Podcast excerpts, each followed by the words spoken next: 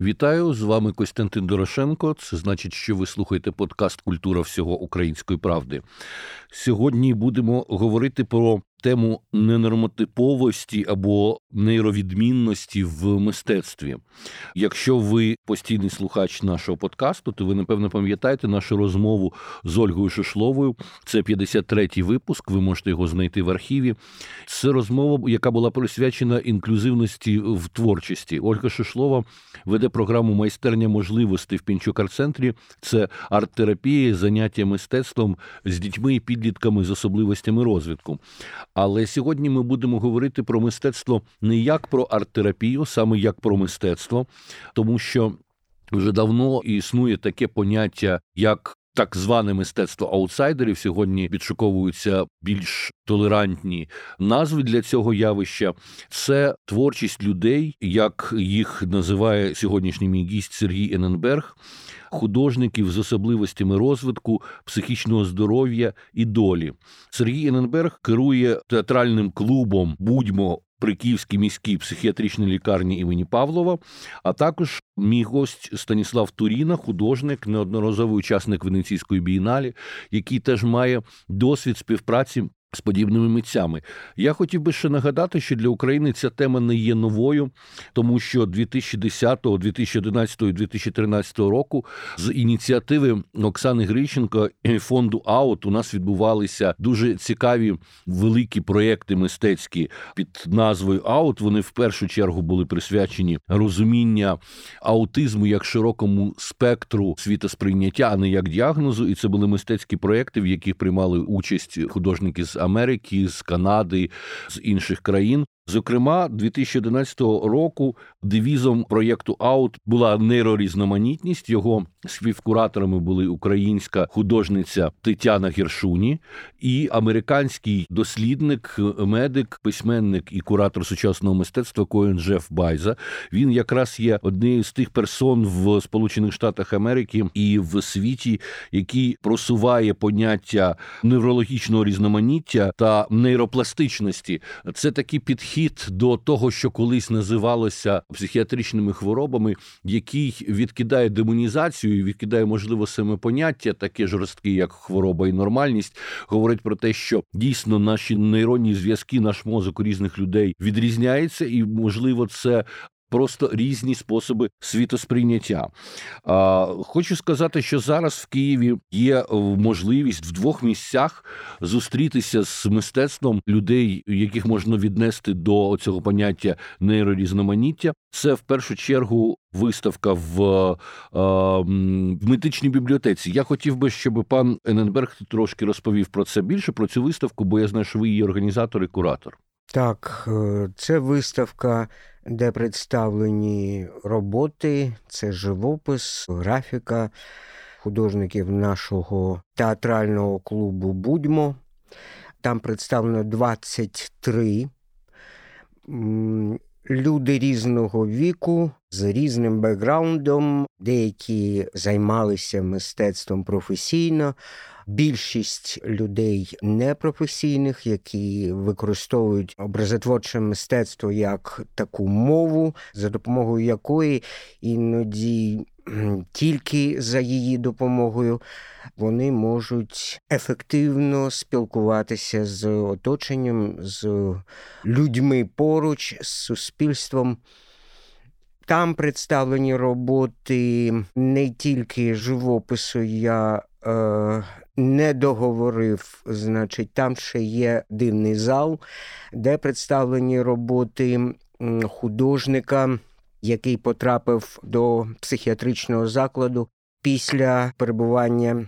На війні після ротації він прийшов як багато і багато ще хлопців і дівчат, і виявилося, що в нього дуже складне психічне захворювання. Він потрапив до нашої лікарні, а зараз проходить реабілітацію в реабілітаційному центрі для військових у Пущі Водиці. Там представлені його роботи дуже цікаві, ціла експозиція світлої темрява. Це скульптури і панно з пап'є-маше. де сконцентровані його враження від пережитого на війні. Це бібліотека медицини України, і я знаю, що ви не вперше робите подібні виставки, і взагалі це об'єднання будьмо воно давно існує при е, лікарні імені е, Павлова. Скільки років вже? Ми існуємо 15 років з кінця 2007-го я почав працювати в лікарні збирати людей, які цікавляться мистецтвом. Я за фахом театральний режисер, і передусім мене цікавило саме сценічне мистецтво, організація людей. Ми почали робити вистави, концертні програми. А потім виявилося, що дуже багато художників, які працюють самостійно, які цікавляться тим, щоб гуртуватися і робити спільні художні сесії, ділитися власним досвідом, і почалися виставки. Для мене було відкриттям творчість одного з ваших художників. Це Віктор Боровик. Він ветеран афганської війни, дуже цікавий непрофесійний художник. В нього там ціла майстерня на території клубу Будьмо.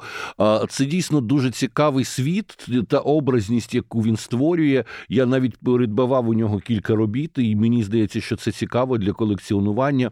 Ну, взагалі, то ця традиція існує в Європі з 19 століття, коли при подібних лікарнях створюються навіть е, галереї, музеї і так далі. Є світові зірки, які ціле життя прожили в подібних лікарнях і які зовсім не знали, як треба правильно малювати. Неконвенційною ще називають таку творчість, тому що дуже часто ці художники покладаються тільки на власну уяву, вони не мають професійного підходу. Віктор Боровик, до речі, зараз бере участь у експериментальній і дуже цікавій виставці. Тим часом в домі Ханенків це виставка в нашому славетному київському музеї імені Богдана і Варвари Ханенків. Я прошу вас, Станіслав Туріна, розповісти трошки про концепцію цієї виставки. Вона Справді дуже несподівана, коли потрапляєш на неї, то здається, що з тобою відбувається якась пригода, це якась подорож. Це зовсім не схоже на те, як ми звикли бачити виставки в українських просторах. Дякую. Я спробую коротко розповісти. Я не є куратором. Куратором моє наречена Катерина Ліпкін, тому я в принципі досить багато знаю про цю виставку. І ви є учасником. Так, і є учасником. Справа в тому, що музей одним з його гасл є інклюзивність і. Ательє нормально так е, сталося. Це така майстерня. У нас є, де працюють художники синдром Дауна і Бес. Робили колись там проект е, в музеї Ханенків десь майже два роки тому, півтора. І експонати, коли ми хотіли виставити, да, неможливо було виставити, наприклад, в залах. Це було неможливо, тому що жоден експонат залу, хто був в музеї Ханенків, знає, хто не був, хай знає. Дуже щільна колекція, дуже щільна експозиція, і дуже багато заховано в запасниках, в сховах. Е, не є можливим вносити в експозиційні зали будь-що. Це не є той музей, на відміну від інших музеїв, які експериментують з цим, чи національний, чи одеський художній музей, які можуть собі дозволити вносити твори сучасних авторів в ті чи інші зали, в ті чи інші експозиції. Це не є можливо в цьому музеї. 24 е, лютого відкрили нову сторінку в наших всіх життях і в музеї також, тому що всю колекцію довелося евакуювати. До того ж, евакуювати з величезною допомогою юрби такої митців, які жили. Хтось просто був сусідом музею, випадково дізнався, що йому потрібна допомога. Наприклад, як Макс Побережський.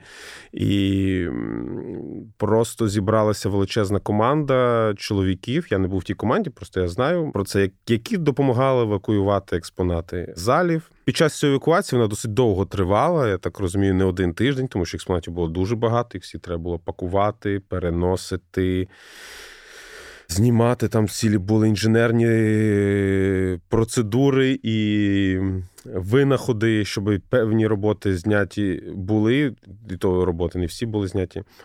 В художників виникло кілька жартів. Да, Стосовно того, що можна зробити, як можна зробити, що тут можна зробити в пустих стінах. І фактично з березня, з квітня швидше 2022 року, вже майже рік, команда музею вона давно була відкрита для експерименту. Ніяк не знала, як війти в цей експеримент, тому що всі зали є недоторканими.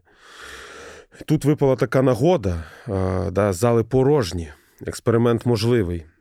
І команда музею просила цих авторів, які допомагали, які вже стали на даний момент родиною музею, просто створити таку резиденцію, де вони просто почали обговорювати, що можна зробити, як і наскільки.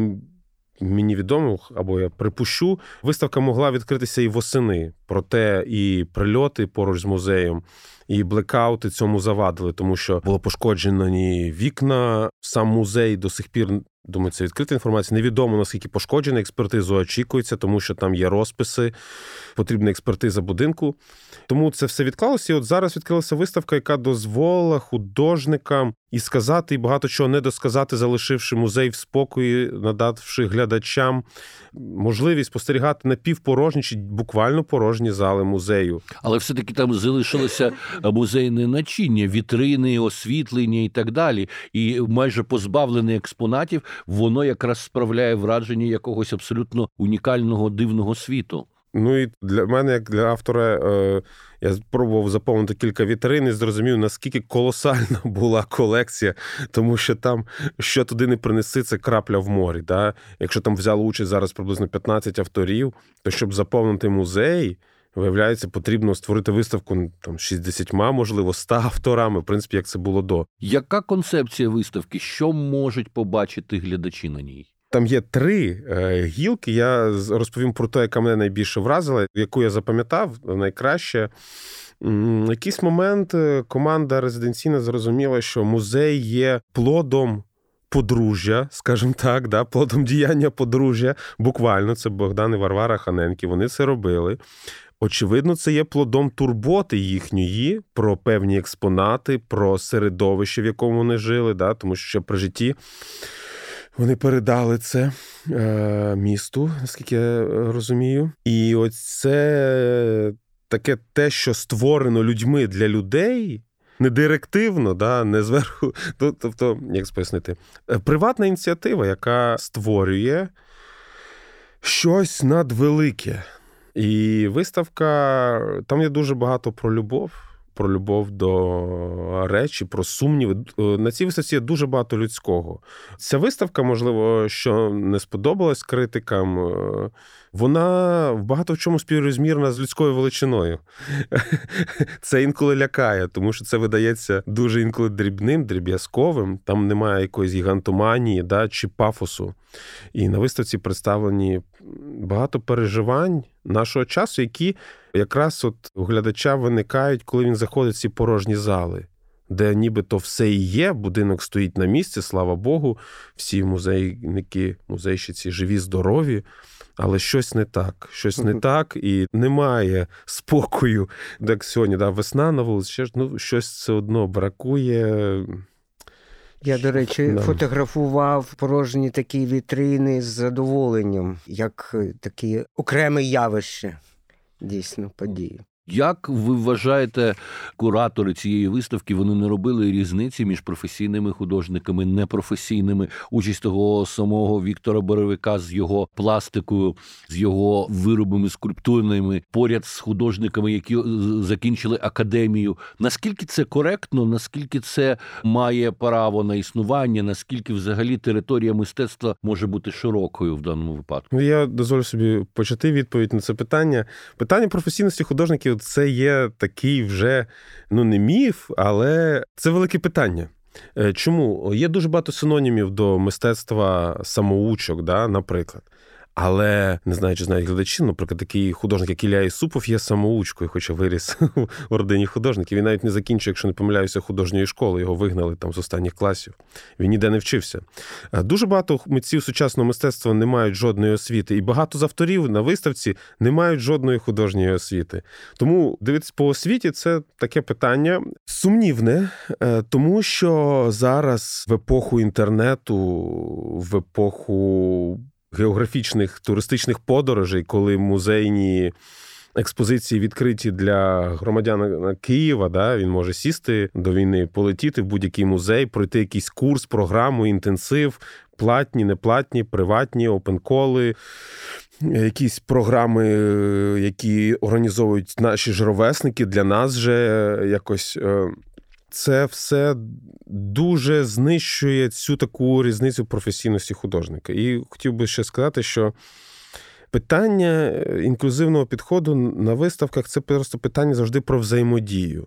І да, з внутрішньої кухні я знаю, що з багатьма художниками, так званими нейротипічними, да, бо набагато більш складні є художники, з якими дуже складно працювати, які не є ні пацієнтами Павлівської психіатричної лікарні, не спеціалізований суд, просто важко спрацювати. Як людина, яка має кураторський досвід, абсолютно з вами погоджуюся. Ну і, як критик, так само дуже мало художників не висловили мені свою неприязнь після критики. Хоча здається, це абсолютно нормальна ситуація. Що коли людина щось пропонує світу, це може викликати різні потрактування. Так і, що так, тут питання Вік... не в діагнозі. Так, а Віктор Боровик навпаки, от якщо йому щось розповідаєш про його роботу, да, він слухає, тому що він. Е, наприклад, як автор він має дефіцит уваги, да, і мені складно уявити ситуацію, коли Віктор Боровик чи Валентин Радченко, слухаючи щось про свої твори, не приймає цього, да? тому що і самі вони в своїй творчості апелюють до того, що в принципі кожна людина має свій погляд на щось, і ці автори якраз підводять нас Такого питання. От у нас є колега Женя Голуб'янцев, він був в окупації під Бородянкою і зараз в Німеччині. Як За півроку до окупації його ми проводили артістолк в музеї території терору у Львові, тому що цей автор синдромом Дауна він е, дуже цікавиться історією Другої світової війни, наскільки він може нею цікавитись. І він зображає мертвих дітей з Освєнцима чи живих ще, да, які майже як скелети посміхненими, розпливаючимися в посмішці.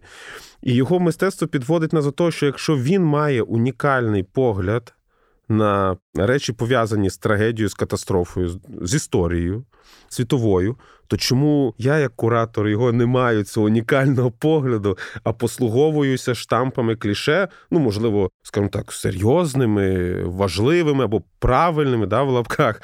Ці автори підводять нас до питання, де наша точка зору унікальна, якщо ми унікальні. До речі, це питання кордонів мистецтва 2013 року підняв на 55-й венеційській бієналі її куратор Месільміріано Джіоні, який якраз продемонстрував, що сьогодні як мистецтво може трактуватися буквально будь-що візуальне, що створюється людиною. Це дуже перегукується зі станом сьогоднішнього світу, який через розвиток інтернету, соціальних мереж дійсно дає голос кожній людині. Це абсолютно зрозуміло, що і мистецтво демократизується. Вся ситуація світова стає егалітарною виникають ієрархії. Масіміліона Джоні тоді представив на Венеційській бієналі велику кількість митців, яких вважали варіатами, яких не сприймали за мистецтво. Це були і такі люди, як Рудольф Штайнер, які зробили якісь там єретичні вчення і малювали свої системи світобудови. Там були представлені художники, які жили в лікарнях для людей з психічними хворобами. Були представлені роботи людей з Латинської Америки, які просто там на тканині ручкою малюють малюють якісь малюнки. Це люди, які засуджені на довічне ув'язнення і так далі. Сама ідея виставки, яка називалась енциклопедичний палац, вона теж належить художнику і мислителю, який мав певні діагнози в свій час. Він хотів побудувати таку будівлю, яка би зібрала просто все, що є в світі, як є енциклопедія, яка є про все, так і в цьому палаці енциклопедичному зібрати все, що тільки можна. Очевидно, що ця ідея утопічна, але підхід е, цікавий, і ця бієналі безперечно була поворотна взагалі у сприйнятті того, наскільки широко ми можемо трактувати сьогодні мистецтво. Згадуючи студію Будьмо, я ще знаю, що там був дуже цікавий художник Анатолій Юсічев. Його роботи дійсно зовсім індивідуальні. Вони дають дуже цікавий погляд з одного боку, іноді трагічний, ніжний, іноді веселий і гротескний. І чи могли би ви, пане Неберг, трошки розповісти про нього? Я знаю, що в нього не дуже добре склалася доля. Так, Анатолій Юсічев багато років працював на базі нашої е, лікарні. В нього була власна майстерня, потім він її втратив. Різні періоди були його життя. Він сам з Одеси. У Києві не мав власного приміщення, був зовсім самотнім. І наприкінці життя зовсім не було де жити. Він бомжував весь час. Е, намагаючись працювати, його картинами були прикрашені багато відділень. в лікарні. В лікарні люди звикли до нього. І, на жаль, дуже мало цінили його, і його творчість, і його особистість. Хоча для декількох поколінь молоді київської він був такий дуже харизматичною людиною, його багато-багато знали. Молоді люди, е, які цікавляться андеграундним мистецтвом. Два роки тому він прийшов дуже сильно хворий. Ми допомогли йому госпіталізуватися, бо він періодично лікувався в різних відділеннях, і наступного дня він помер. У нього ані грошей, ніяких речей, ні дому, ні друзі. До речі, були, але розпорошені. Ми його поховали, потім зробили виставку його честь е, з його роботами. Ну, Людина неймовірно цікава, досить трагічна склалася доля, і в нього лишилося багато картин і е, віршів, бо він теж писав вірші. Цікаво було б ці вірші видати, а картини його я знаю, ви завжди використовуєте у виставках, які робить Обов'язково ваш, ваш клуб. час у цій, цій бібліотеці. Все фоє бібліотечне, це досить така значна будівля, це палац Олександра Терещенко. Фоє бібліотеки прикрашено його картинами. За кожною стоїть історія, його талант. Ви читаєте лекції стосовно мистецтва подібних людей. Можливо, ви, е, ну якщо це можливо, коротко розкажете нашим слухачам, як розвивалося ставлення до такої творчості в Європі, як змінювався підхід до подібних митців. Це дуже цікаві е, дійсно речі. Дослідники починають розповідь про таких людей, нейро різноманітних, які займалися творчістю відповідно до тих пам'яток мистецьких, які лишилися, наприклад, е, такий Деканістрікс. Це такий картограф папи римського. Він служив у папській курії в Авіньйоні, і після інсульту в нього відкрилося якесь ем, е, особливе бачення промислу Господнього. І він став фіксувати це в таких антропоморфних картах. Які перенасичені неймовірними символами там він фіксував в цих видіннях те, що йому відкривалось щодо майбутнього людства. Потім е, дослідники мистецтва аутсайдерів говорять про таку постать, як Іронім Босх. До речі, люди з його покоління, які його оточували, вони не вважали його людиною якоюсь неймовірною чи дивною, е, незважаючи на такі страшні речі, які він відтворював на своїх таких містичних картинах. А вже наступні покоління, доба там просвітництва, новий час, там з'явилися згодом багато патологографій, таких біографій, де досліджували його такі патологічні стани свідомості. Е, Неймовірна така людина, як Вільям Блейк поет і художник, який фіксував свої візії від спілкування з духами, з привидами. Він постійно бачив янголів з самого початку свого життя, з дитинства, і описував свій духовний досвід і малював його, фіксуючи це. І ну, його сучасники вони називали його е, відкрито божевільною людиною, але з захопленням ставились до всього, що виходило виходили з його пера і від його пензликів. Все це відбувалося і паралельно з тим, що взагалі людей з психічними розладами завжди їх уникали люди, їх боялися, а згодом почали створювати великі такі лікарні, які тоді ще лікарнями не були. Це скоріше були якісь резервації, де резервації, так. де людей різних діагнозів і з діагнозами, і без їх об'єднували, лікували однаково або взагалі утримували в ланцюгах. Там не давали їсти, придумували різні речі, які зараз інакше як варварством ми не можемо назвати. Ну, Ми пам'ятаємо, було... що радянську сталінську психіатрію вона теж була абсолютно каральна. Ми пам'ятаємо цю стигму в суспільстві. Найстрашніше було визнати, що хтось в твоїй родині або, не дай Бог, ти був на прийомі в Павлівській лікарні. Це вже була абсолютно стигма. Від таких людей шарахалися і, і сприймали їх, на жаль, гірше ніж тих, е, хто робив якісь злочини. Це дуже жахлива якраз традиція, яка в радянському союзі найдовше мені здається проіснувала в 20 Найдовше. На жаль, у нас є ну наслідки цього досі. І зараз теж для більшості пересічних людей люди з психічними розладами стигматизовані дуже сильно. Зараз, от е, ми скажу, як е, власник діагнозу, нещодавно був на обстеженні в лікарні, довго не був. І ми спілкувалися з пацієнтами, з колегами, і з військовими, і не з військовими про те, що.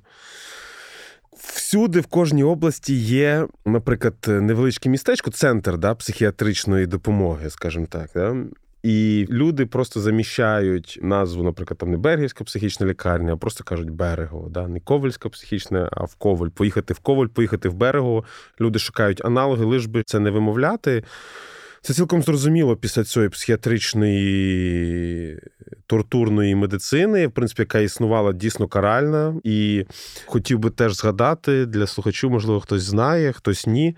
Таку постать, як Семен Глузман, який був з Володимиром Буковським, ну, напевно, на авангарді світової боротьби з каральною психіатрією. Він е, написав видатний есей про те, як уникнути каральної психіатрії, і варто сказати, що каральна психіатрія була продумана, вона не виникла спонтанно. Виникла вона тоді, коли обізнаність серед дисидентства щодо юриспонденції виросла настільки, що вони могли вже, в принципі, користуючись нормативно правовими актами радянського союзу і міжнародним, яким він ним був підписаний, вони змогли користуватися цим задля захисту себе на судах.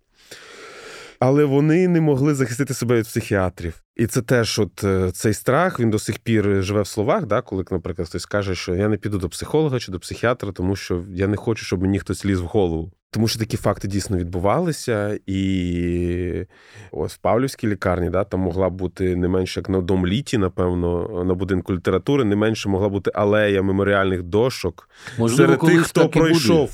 Можливо, колись дійсно так і буде. Мені е, дуже сподобалося оформлення на одному з корпусів нашої Павлівської лікарні. Висять репродукції художні, в тому числі у Михайла Врубеля. Врубель, наскільки мені відомо, теж був пацієнтом цієї лікарні. Не цієї він лікувався у Карпова в Москві, але відповідно до того, скільки всього він зробив у Києві, наша територія і Кирилівська церква для нього рідні, а Врубель рідний для нас. І, до речі, найбільша ступінь його хвороби вона почалася відразу ж після смерті сина, а е, помер він саме у Києві. Ну, треба згадати і Миколу Гоголя, який теж мав подібні питання в своєму житті, і були питання у суспільства до його станів. А з іншого боку, ви знаєте, що існує така спекулятивна теорія, яка належить Чезаре Ломброзо, його книжка Геніальність і помішательство по-русски. І він навіть писав про те, що кожна творча людина, великий мистець, він трошки варіат. Багато чого написав Ломброзо, чим потім користувалися і фашисти, і сталіністи в своїй психіатрії, і інші тоталітарні тоталітарні режими. Сьогодні, безперечно, посилатися на нього є непристойним в науковому товаристві, але чи існує дійсно певний якийсь специфічний мистецький темперамент? От ви, е, Станіславе, казали, що дійсно є художники, митці, які не мають жодних діагнозів, але можуть витріпати нерви так, що нікому і не снилося. Можливо, дійсно людина, яка хоче займатися творчістю, в ній є щось специфічне, тому що що таке мистецтво? Це пропозиція світу чогось, на що нема конкретного запиту. Людині потрібна їжа, людині потрібно тепло, людині потрібно дах над головою. Людині не потрібна картина, чи скульптура, чи музика. В цьому моменті кожен митець є трошки насильником. Він пропонує щось, на що немає запиту. Ну перепрошую, хотів Сергій спробую коротко і передам вам слово. Розумієте, от я як сам носій певної психічної відмінності, напевно, да, або діагнозу, як в народі кажуть, які є під питанням, да, чи це просто дійсно нейровідмінність, чи це діагноз. Це можна дивитися з обох боків, це відмічають психіатри. Хочу сказати, що колись перепрошую за згадку, але мушу його згадати. Дмитро Вадєнніков, російський поет видатний, він в одному з інтерв'ю сказав, що. У нього був якийсь період, коли він писав погані вірші, потім щось почало вдаватися. Якщо не помиляюсь, він сказав потім, що він почав себе розкачувати. Розкачувати. Ну, він відчув, що можна черпати з себе, з внутрішніх станів, переживань. Це такий поет, який дуже багато приділяє уваги собі і своїм станом. І він розкачав себе. Да? З власного досвіду можна сказати, і з досвіду колег, які в академії вчилися. Да? Це дійсно можна розкачати себе в плані ну, довести да, до якихось граней. Ну, хтось не спить ночами, хтось малює ночами. Вже давно доказано, що люди, в принципі, під наркотиками чи під алкоголем, мало хто працює. Це міф, якраз. От Семен Глузман колись видав книгу таку культову пострадянському просторі, називається Зміра одного в другой, збірник есеїв, де якраз про це говориться, що людина в пограничних станах вона не може працювати. Вона тоді зайнята питанням виживання. І є таке хибне уявлення, що людина психозу торкнувся, і вона бере от нічого і робити, вона бере пензлі. Ні, вона тримається за стіл, вона тримається за підлокоть. Ми це всі знаємо по обстрілам. Да? Якщо говорити такою аналогією, то під час обстрілів оці навіжені художники мали би не бігти в укриття чи не переживати, не дзвонити близьким, а брати пензель, брати ручку і записувати, що вони відчувають. Ну, Це неможливо просто тому, що це неможливо.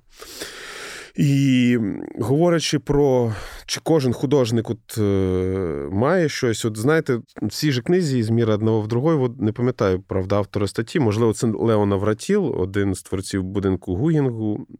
Він використовує дуже таку гарну метафору, що художник вміє заходити в сад натхнення і виходити з нього, і приносити звідти плоди. Художники ненормотипові з психічними діагнозами, наприклад, да? або просто ну, в складних станах, вони знаходяться в цьому саду вдохновення постійно. І якраз робота от таких студій, які Сергій очолює, наприклад, дати художникам можливість виходити з цього саду. Тому що вони постійно там і постійно щось виносять. У них це не контролюємо, да? не їхній психотичний стан, а їхнє натхнення. Да? Вони завжди, ну, більшості часу не можуть сісти щось створити. Вони творять від від потреби, е, реальної так, потреби. Так. Дуже часто вони не можуть сказати, що цілодобово в цьому перебувають, чи постійно. Ну, більше, ніж кожен художник, да? там по часу, якщо взяти. Але от якраз Сергій, і ви питали про розвиток ХХ століття світі зараз, ну до розвиток Європі, да, або в світовій такій інклюзивній, вже як це називають сфері, якраз художників вчать через розпорядок. Через догляд за власним робочим місцем виходити з цього саду до людей через те, що, наприклад, Віктор Боровик був на відкритті виставки. Він же дивиться, що він не може там сісти і малювати або говорити все підряд, кому хоч. Він вже дивиться, ага, як люди спілкуються, як проходять відкриття виставки, як інші автори презентують виставку. І тут ми повертаємось до того питання, що ми дійсно всі різні. Я, як художник, який займається мистецтвом, ну. 12 років, да, так публічно, я теж не з першого разу зміг провести, можливо, там якусь екскурсію чи презентувати свої твори. Я вчився. Я вчився заочно, дивлячись YouTube якісь лекції. Я вчився очно, да, от як це відбувається. Але тут якраз йдеться про обмін, тому що багато хто вчиться в Віктора Боровика, можливо, скромності можливо, тому, що не завжди варто говорити про твір, а можливо розказати про щось інше. Це ми вчимося один в одного. І якраз от такі майстерні, такі місця зустрічі у Сергії, хоч ви розказали трошки, як можливо відбувається співпраця всередині майстерні між авторами, тому що створюється поле, де у кожного є різна степень інклюзії.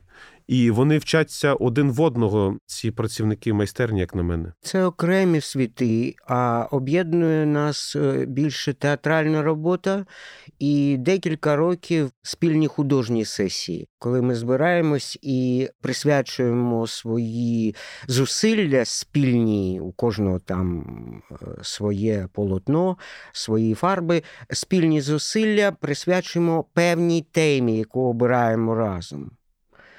І, звичайно, виставкові проекти, де ну, кожен намагається бути помічником для інших. в створенні виставкового простору, в презентуванні роботи, так таким чином, щоб кожен художник. Рівноправно був представлений і отримав свою порцію уваги е, глядачів. Починаючи, мабуть, з 17-го, навіть 16-го року, коли була перша виставка в кінотеатрі Кінопанорама, потім в 18-му році був от этот е, фестиваль тижневий у нас Brut Brand в галереї Локація. Яскраві, звичайно, спогади у нас. Про ну неймовірно великі такі наші фестивалі, де збиралися багато сотень людей. Е, з різних міст нашої країни. Це Павло Фест 11, 12, 13 і потім 14 років. Бачите, цікаво, що паралельно це якраз із проєктами аут відбувалося. Так. Ніби суспільство тоді якимось чином ну зізріло для сприйняття була нейро... потреба нейрорізноманітності. Так. У нас була дуже велика потреба. Ми, коли починали вже це робити в 11-му, особливо в 12-му році, виявили, що стільки скільки людей хотіли б допомагати, брали участь 87 організацій. Е, у 2012 році, і велика кількість об'єднань митців, які ну взагалі не йшлося про гроші. Це було відкрите дуже таке бажання допомагати, брати участь, спілкуватися з такими особливими художниками, щось робити для них щось брати в них під час спілкування. Дякую, що ви Константин згадали ці роки, от 11-12, я от. Добре запам'ятав, якраз закінчую академію. Як на мене, це були найбільш толерантні роки за мого життя до Майдану. Да, Тому що Майдан е, це було майданне протистояння. Ну, звичайно, всередині Майдану не говорю, що там не було толерації. Мається на увазі, що в суспільстві, да, от я згадую це стали часи, коли навіть по моєму рідному місту Мукачеву е, стало безпечно ходити вночі, і коли гопніки почали вдягати сережки, от я запам'ятав це, да або робити міліровку. Це, це доба революція. Так. так, і це був такий підйом, да, коли вночі ти гуляєш, ти спілкуєшся зі всіма. Неважливо, ну таке було враження. От у Львові, в Києві я був тоді в ті часи, в Закарпатській області часом, і це теж була доба фестивалів. Це була доба фестивалю. Ну а кожен фестиваль це якраз зустріч абсолютно різноманітної е, публіки. Це, на жаль, війна багато чого зводила на нівець, але як ми бачимо, не звела, тому що.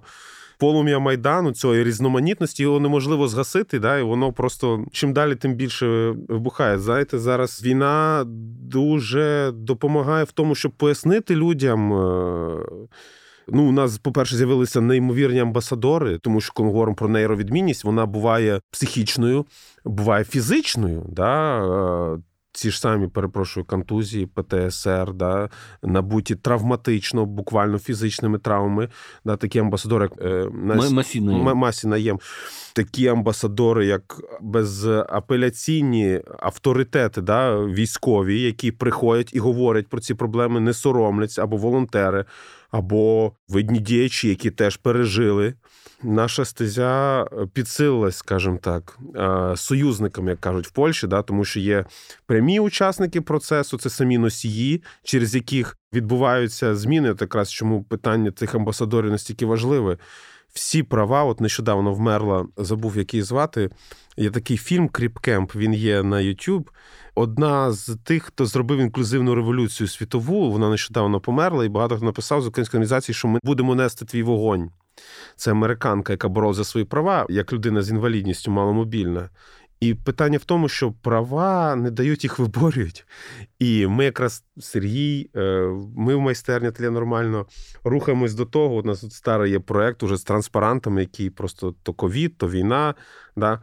Ми підводимо до того, що ми колись маємо вийти на величезну демонстрацію і заохотити людей, які хочуть, це не обов'язково, да? чи зробити камінг-аут, чи про ті, які складнощі він в житті відчуває, чи вийти з транспарантом і заявити, да, наприклад, що потрібно Віктору Боровику зараз, окрім там, можливо, кави, чаю, сигарет. Якщо це потрібно, то заявити, що людина не має можливості елементарно купувати базові просто речі необхідні. Так, якщо згадувати мистецтво, дуже цікавою тут є позиція української перформерки, критика, мисткині Ути Кільтер. Я пам'ятаю теж, коли перший проєкт Аут ми робили в шоколадному домі, і тоді дійсно в таку класичну музейну територію вперше впустили сучасне мистецтво. Це був наш прорив. Зараз ми говоримо про прорив музеї Ханенків.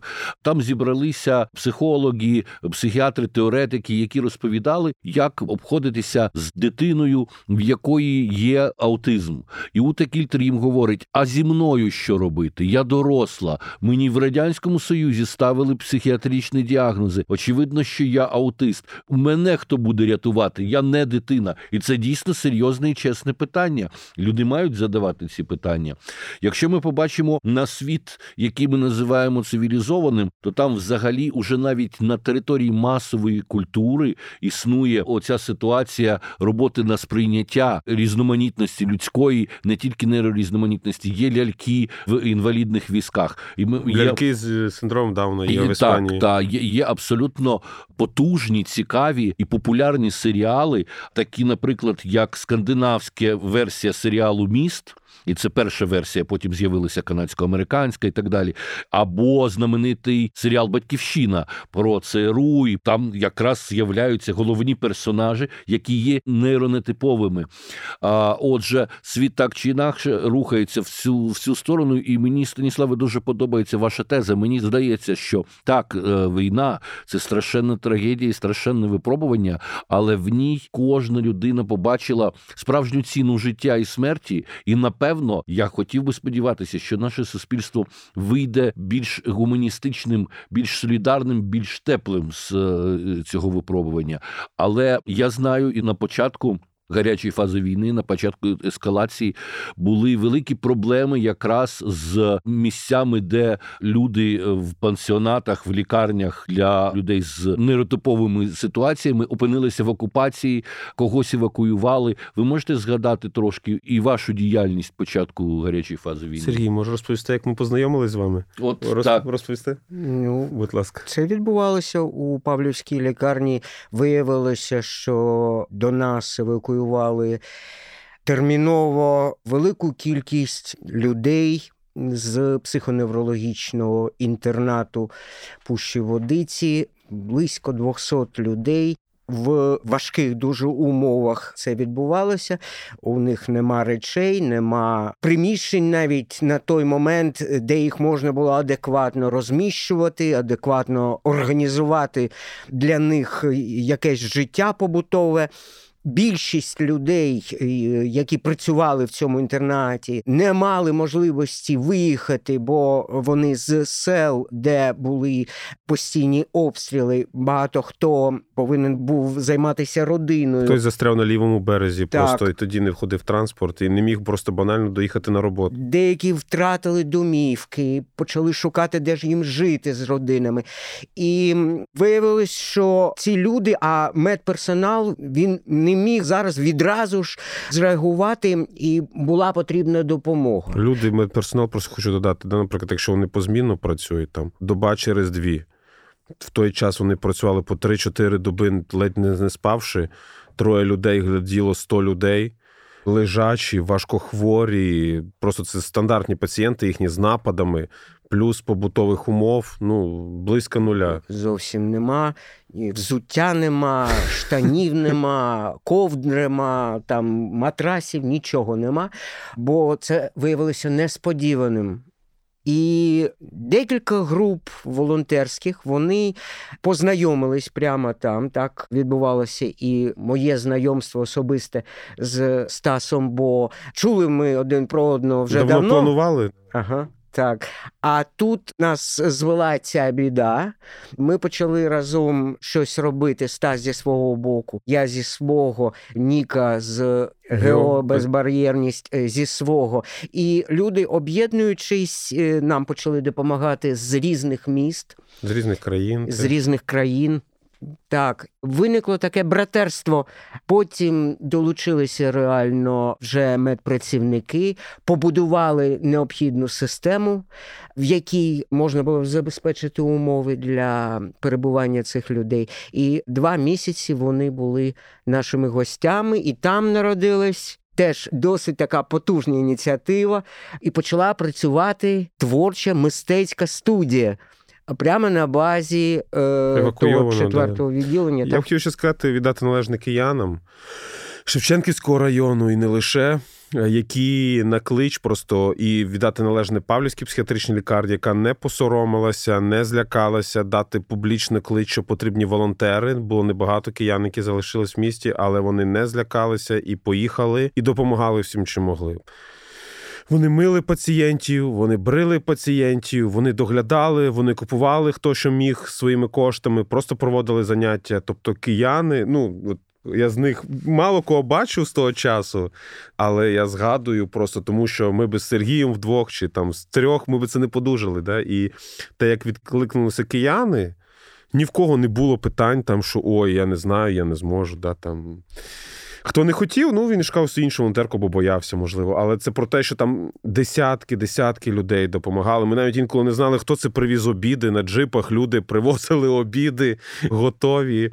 Це було неймовірно. І... Машинами матраси везли, гуманітарну допомогу, їжу, продукти харчування.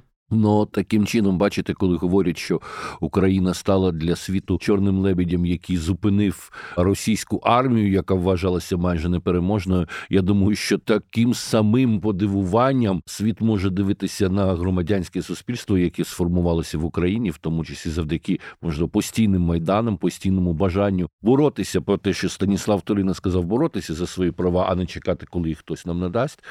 І на цьому тлі з більшою увагою і більшою цікавістю, я впевнений, будуть ставитися е, люди, в тому числі до мистецтва ненормотипових людей. Нагадаю, що зараз в Києві можна подивитися його на виставці в бібліотеці медицини України, і абсолютно всім рекомендую виставку тим часом в домі Ханенків, тому що ну, це дійсно подія, це пригода. Ця виставка побудована на відчуттях. Це не просто експонати. Коли ти ходиш цією експозицією, ти дійсно постійно щось відчуваєш відчуваєш, це а, дуже індивідуально спрацює на кожного. А від себе хочу додати, що в дивний спосіб знову ж таки війна вносить, е, як це можливо не жорстоко прозвучить, певну свіжість в українське суспільство.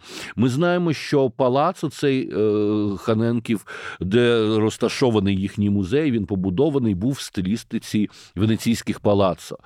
І е, сьогодні для людей культури венеційський палацо це якраз якраз палацу, в якому існує сучасне мистецтво, тому що на бієналі в Венецію кожні два роки їдуть люди, і вони бачать саме такі палаци, палаци, які не перетворюються в склепи краси, палаци, в яких існує щось дивне, в яких можна побачити абсолютно несподівані інсталяції, звукові якісь ефекти, проекти і так далі. В дивний спосіб нинішня виставка в музеї Ханенко його зробила сучасним венеційським палацо, дала йому нове життя. І для мене це певне переливання крові в цьому музеї. Безперечно, коли е, настане перемога і е, повернеться експозиція в музей, вона все одно не буде вже абсолютно тою, якою була, тому що нічого в Україні вже не буде таким, яким було. А буде з новим відчуттям очищення це все сприйматися. Я дякую моїм гостям сьогоднішнім е, художникові Станіславові Турині режисерові і керівникові інтеграційного театру будьмо Сергію Ененбергу. Слідкуватимемо за вашими проєктами. Дякую. Дякуємо.